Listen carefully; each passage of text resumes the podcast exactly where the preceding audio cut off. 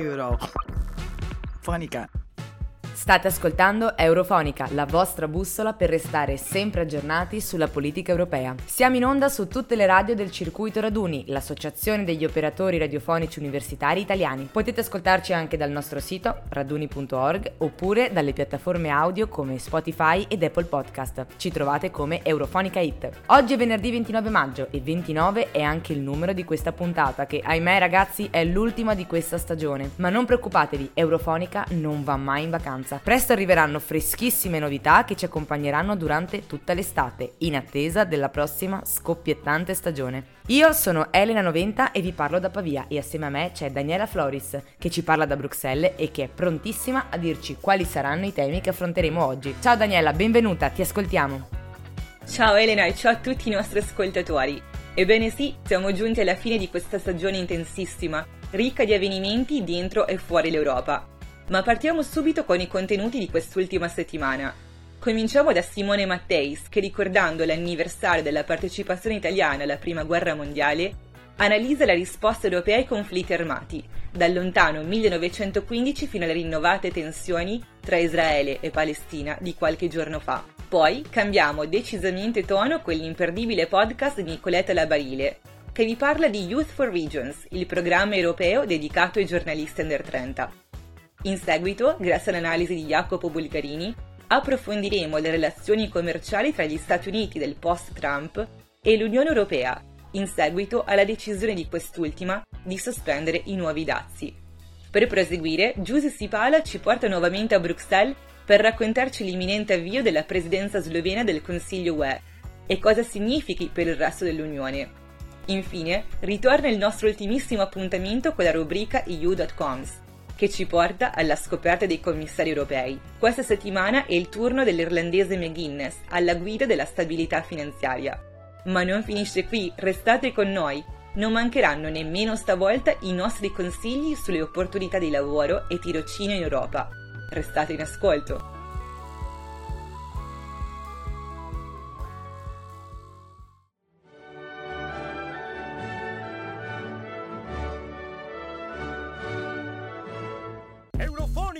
E allora siamo pronti a partire e partiamo subito dall'attualità. È di pochi giorni fa la notizia del dirottamento di un volo Ryanair da parte del presidente della Bielorussia Lukashenko per poter arrestare Roman Protasevich, un giornalista dissidente di 26 anni che si trovava a bordo. Secondo la ricostruzione, l'aereo stava sorvolando la Bielorussia ed era quasi entrato nello spazio aereo della Lituania quando è stato affiancato da un jet MiG-29. Con la scusa che ci fossero degli esplosivi a bordo, è stato costretto a cambiare rotta e ad atterrare a Minsk. Lì le autorità bielorusse hanno arrestato il giornalista. Protasevich era fuggito dalla Bielorussia nel 2019 e aveva sostenuto i movimenti di protesta che dall'anno scorso manifestano contro il regime dittatoriale di Lukashenko, che è al potere dal 1994, lo ricordiamo. Molti capi di Stato hanno chiesto l'immediata liberazione del giornalista e della sua compagna, ancora trattenuti dalle autorità bielorusse. Il presidente del Consiglio europeo Charles Michel ha parlato di scandalo internazionale, definendo il dirottamento del volo Ryanair una minaccia per la sicurezza internazionale che ha messo in pericolo la vita di cittadini e in particolare di cittadini europei. È un atto gravissimo che è stato definito pirateria di Stato persino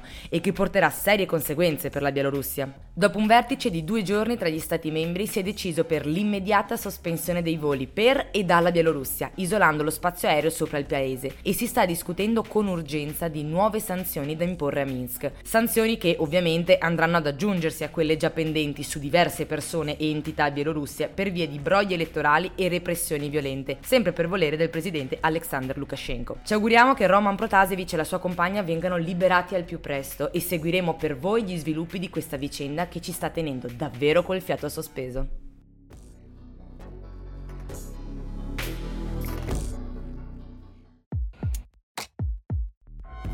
Eurofonica.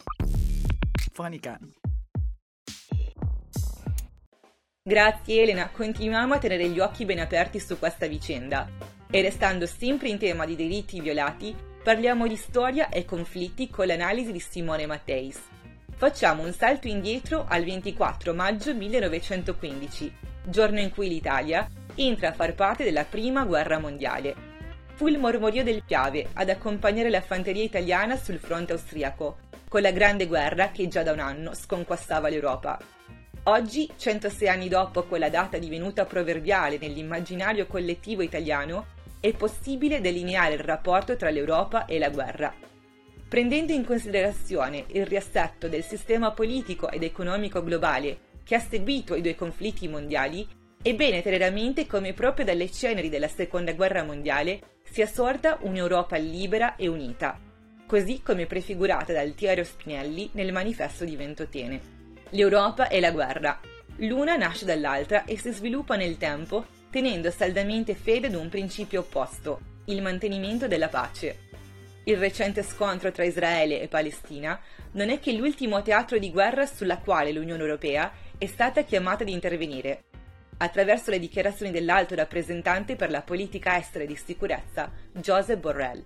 Lo sgomento espresso di fronte all'elevato numero di vittime civili, tra cui numerosi bambini, ha portato l'Unione Europea a pronunciarsi in prima battuta per un immediato stop alle violenze. Nei giorni scorsi è finalmente arrivato il cessate il fuoco in seguito agli appelli del segretario generale delle Nazioni Unite, del presidente degli Stati Uniti Joe Biden e di 26 dei 27 stati dell'Unione Europea. In una nota Borrell ha sottolineato come gli accordi di Abramo, siglati lo scorso anno tra Israele e il mondo arabo, lasciano tuttavia irrisolto il vero cuore del problema. Secondo l'alto rappresentante, infatti, il conflitto israelo-palestinese potrà essere risolto solamente per mezzo di un negoziato in grado di assicurare sicurezza e pace nella regione. La riproposizione dello scontro tra Israele e Palestina sull'agenda internazionale offre all'Unione Europea la possibilità di ricoprire un ruolo centrale come attore geopolitico di prim'ordine nello scacchiere multilaterale. È importante che l'Unione Europea faccia sentire la propria voce, proprio sulla scorta delle ragioni che hanno portato alla nascita dell'Europa unita e per il futuro degli equilibri mondiali.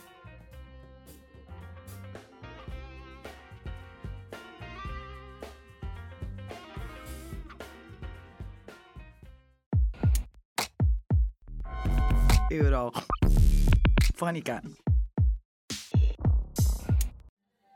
Ti ringrazio Daniela. La stagione di Eurofonica si sta chiudendo, ma noi anche in estate non smettiamo di portarvi in giro per l'Europa. E voi che programmi avete? Siete appassionati di giornalismo? E allora abbiamo una notizia che fa per voi. Nicoletta Labarile nel suo podcast ci parla di Youth for Regions, il programma della Commissione Europea che permette ai giovani europei tra i 18 e i 30 anni di volare a Bruxelles per una formazione sul giornalismo e sulla politica regionale dell'Unione, per scoprire le politiche all'interno del loro paese e per crescere professionalmente nel campo del giornalismo. È un'occasione imperdibile ragazzi, non lasciatevela sfuggire. Ascoltiamo insieme il podcast e scopriamo tutti i dettagli. Eurofonica. Siamo alle battute finali prima della pausa estiva e speriamo anche quest'anno di averti portato in giro per l'Europa attraverso le voci della nostra redazione. Ma prima di viaggi e Green Pass c'è qualcosa che devi assolutamente sapere. Se anche tu, come noi, hai la passione per l'Europa e il giornalismo, Youth for Regions è l'opportunità che fa per te. Cosa c'entra con la tua estate? Beh, luglio è la deadline entro cui provare a farne parte. Ma di cosa si tratta esattamente? In 3 minuti ti spieghiamo tutto quello che c'è da sapere. Youth for Regions è il programma della Commissione Europea che permette ai giovani europei tra i 18 e i 30 anni di vivere una formazione sul giornalismo e sulla politica regionale dell'Unione Europea, consentendo loro di scoprire e approfondire cosa l'Unione sta facendo nella loro regione. Il programma è ambizioso e vasto, potrai partecipare ai training sul giornalismo e politica regionale dell'UE, avrai la possibilità di ricevere tutoring da giornalisti affermati del tuo paese e soprattutto volerai a Bruxelles durante le EU Regions Week, l'evento annuale di 4 giorni durante cui città e regioni mostrano la loro capacità di creare sviluppo e occupazione, attuare la politica di coesione dell'Unione Europea e dimostrare l'importanza del livello locale e regionale per una buona governance europea.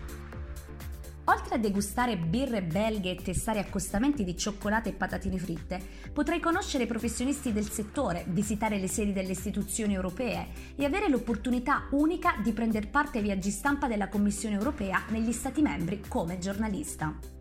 Le spese di alloggio e di viaggio sono coperte dalla Commissione Europea. Cosa devi fare per salire a bordo? Beh, sicuramente avere interesse per la politica regionale dell'UE e sulle azioni che attua nella tua regione è un requisito preliminare.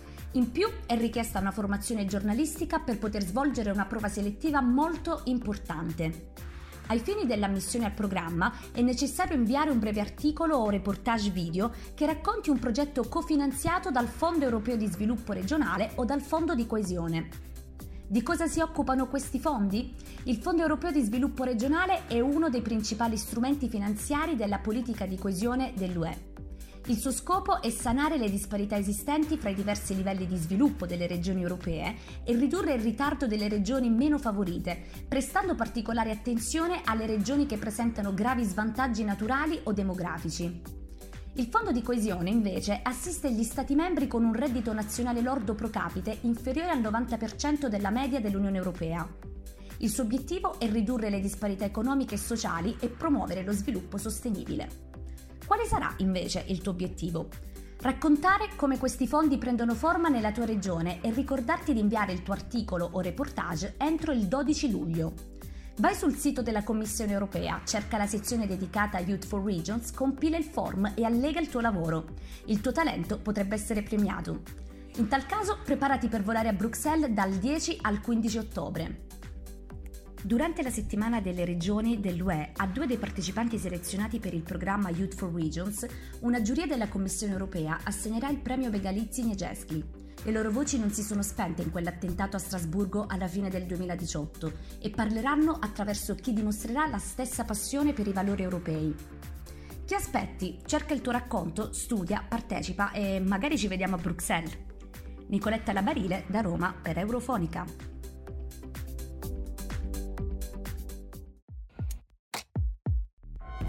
Eurofonica. Un'opportunità davvero interessante, ragazzi, non fatevela sfuggire.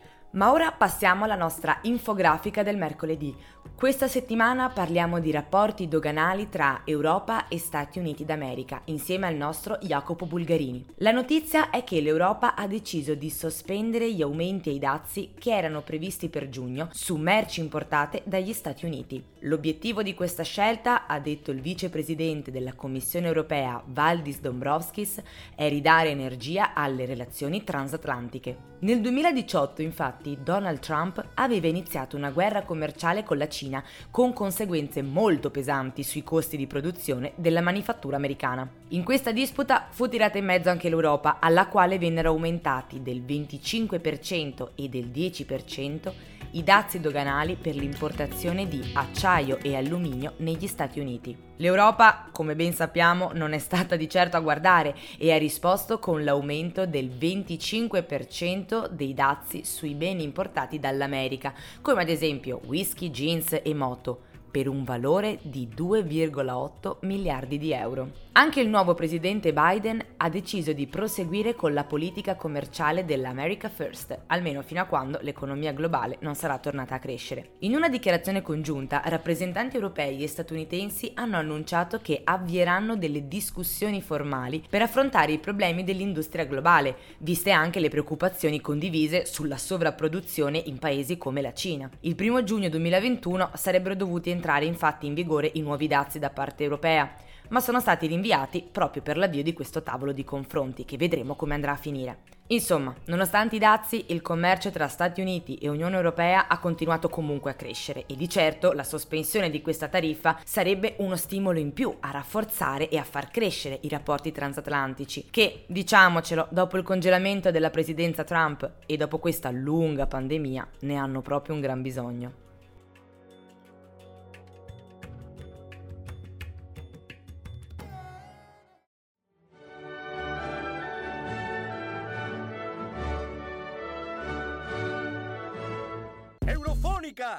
Grazie Elena, ma ora da Washington torniamo nuovamente a Bruxelles, dove la Slovenia si appresta a sostituire il Portogallo alla presidenza del Consiglio UE per la seconda metà del 2021. Ma non voglio anticiparvi troppo, lascio subito la parola alla nostra Giuseppe Sipala.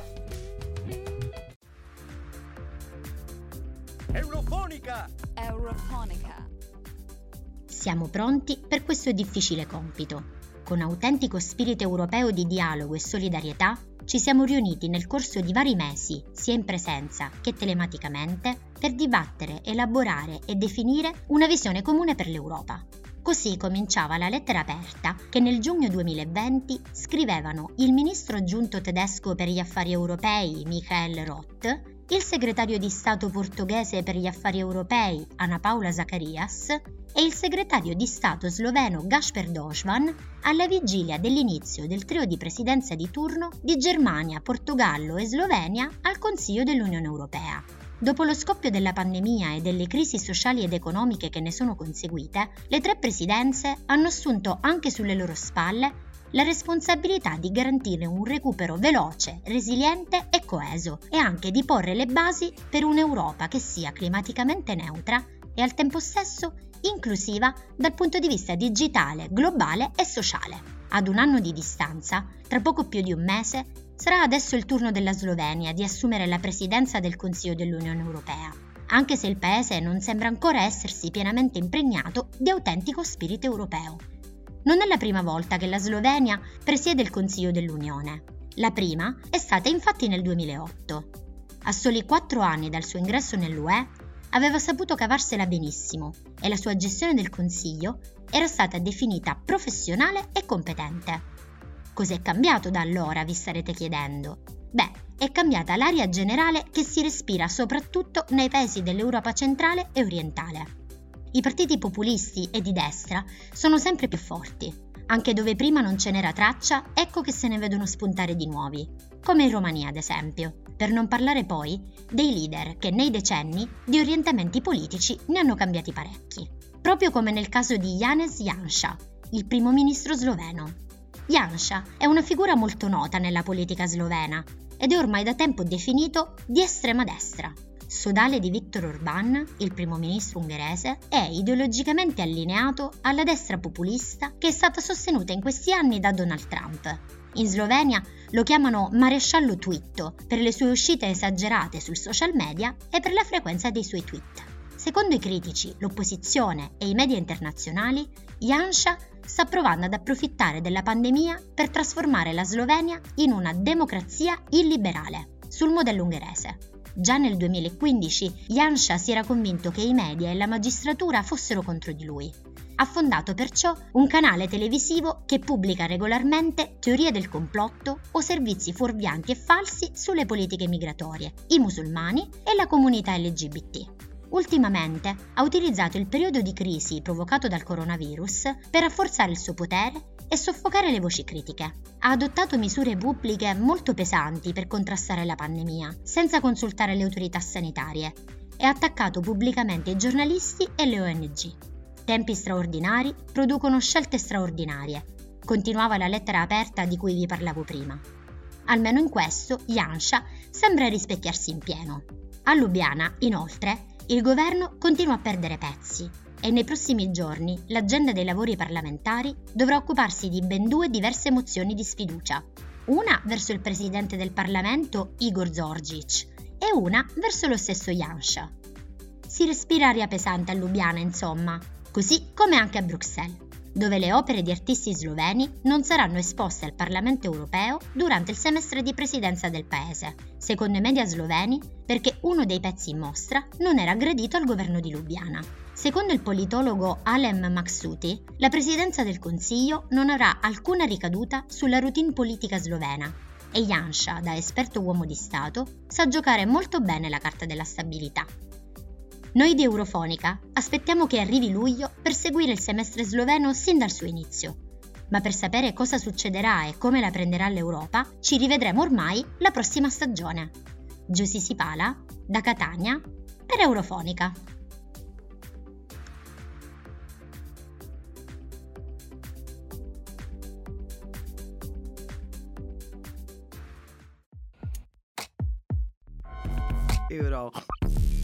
Fonica.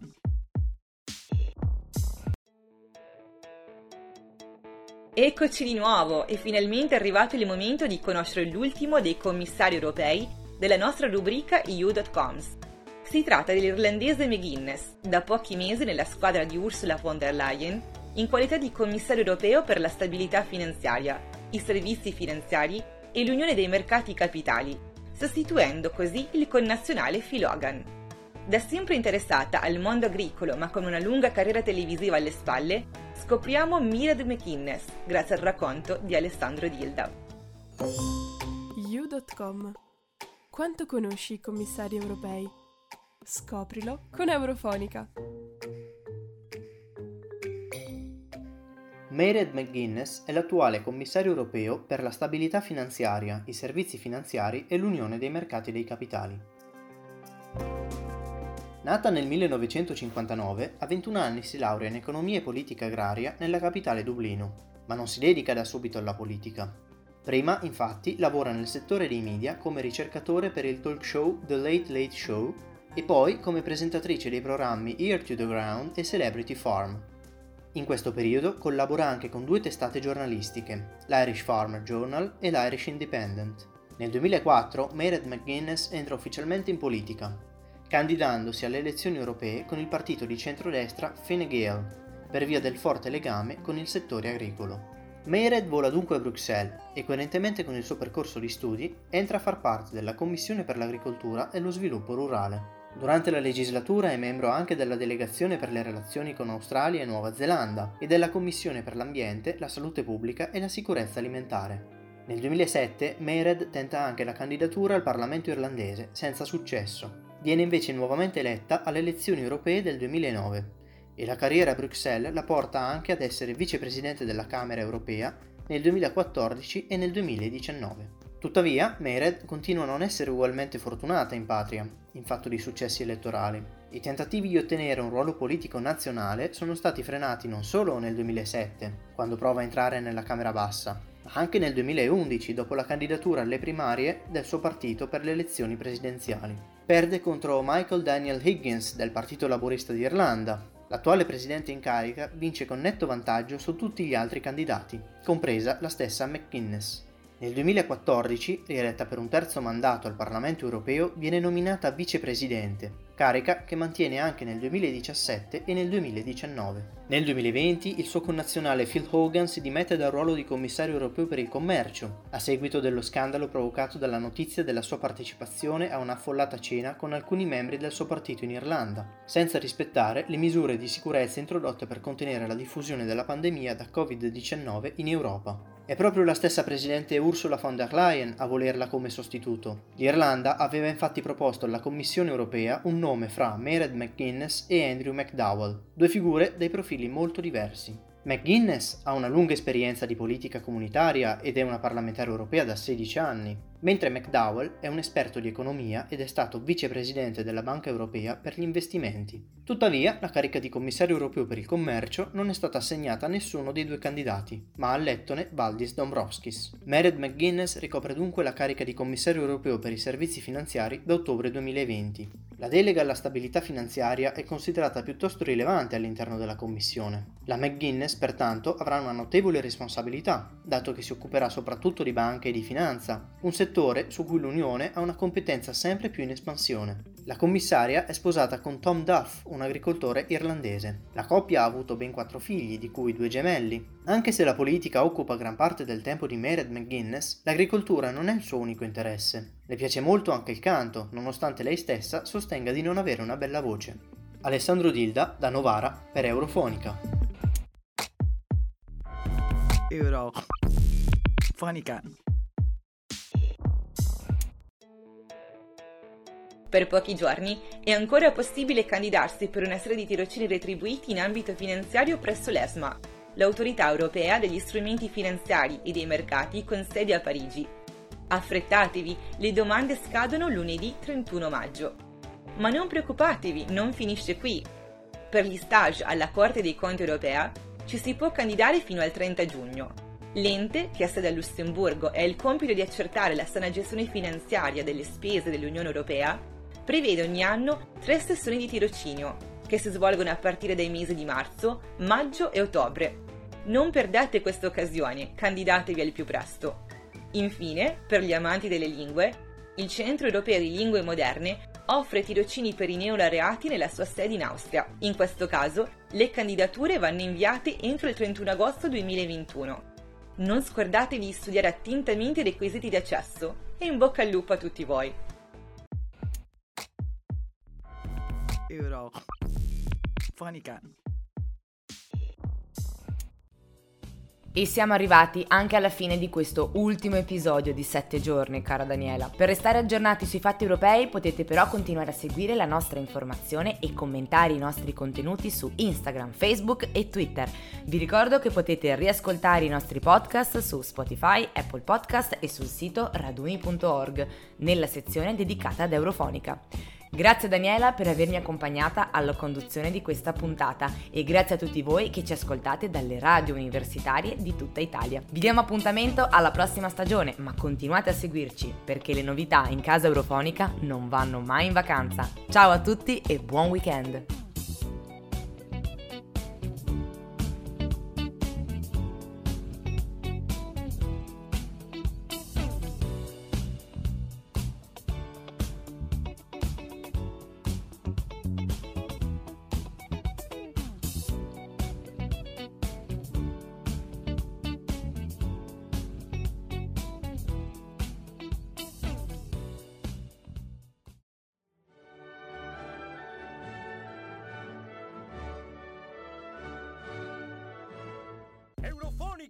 Eurofonica.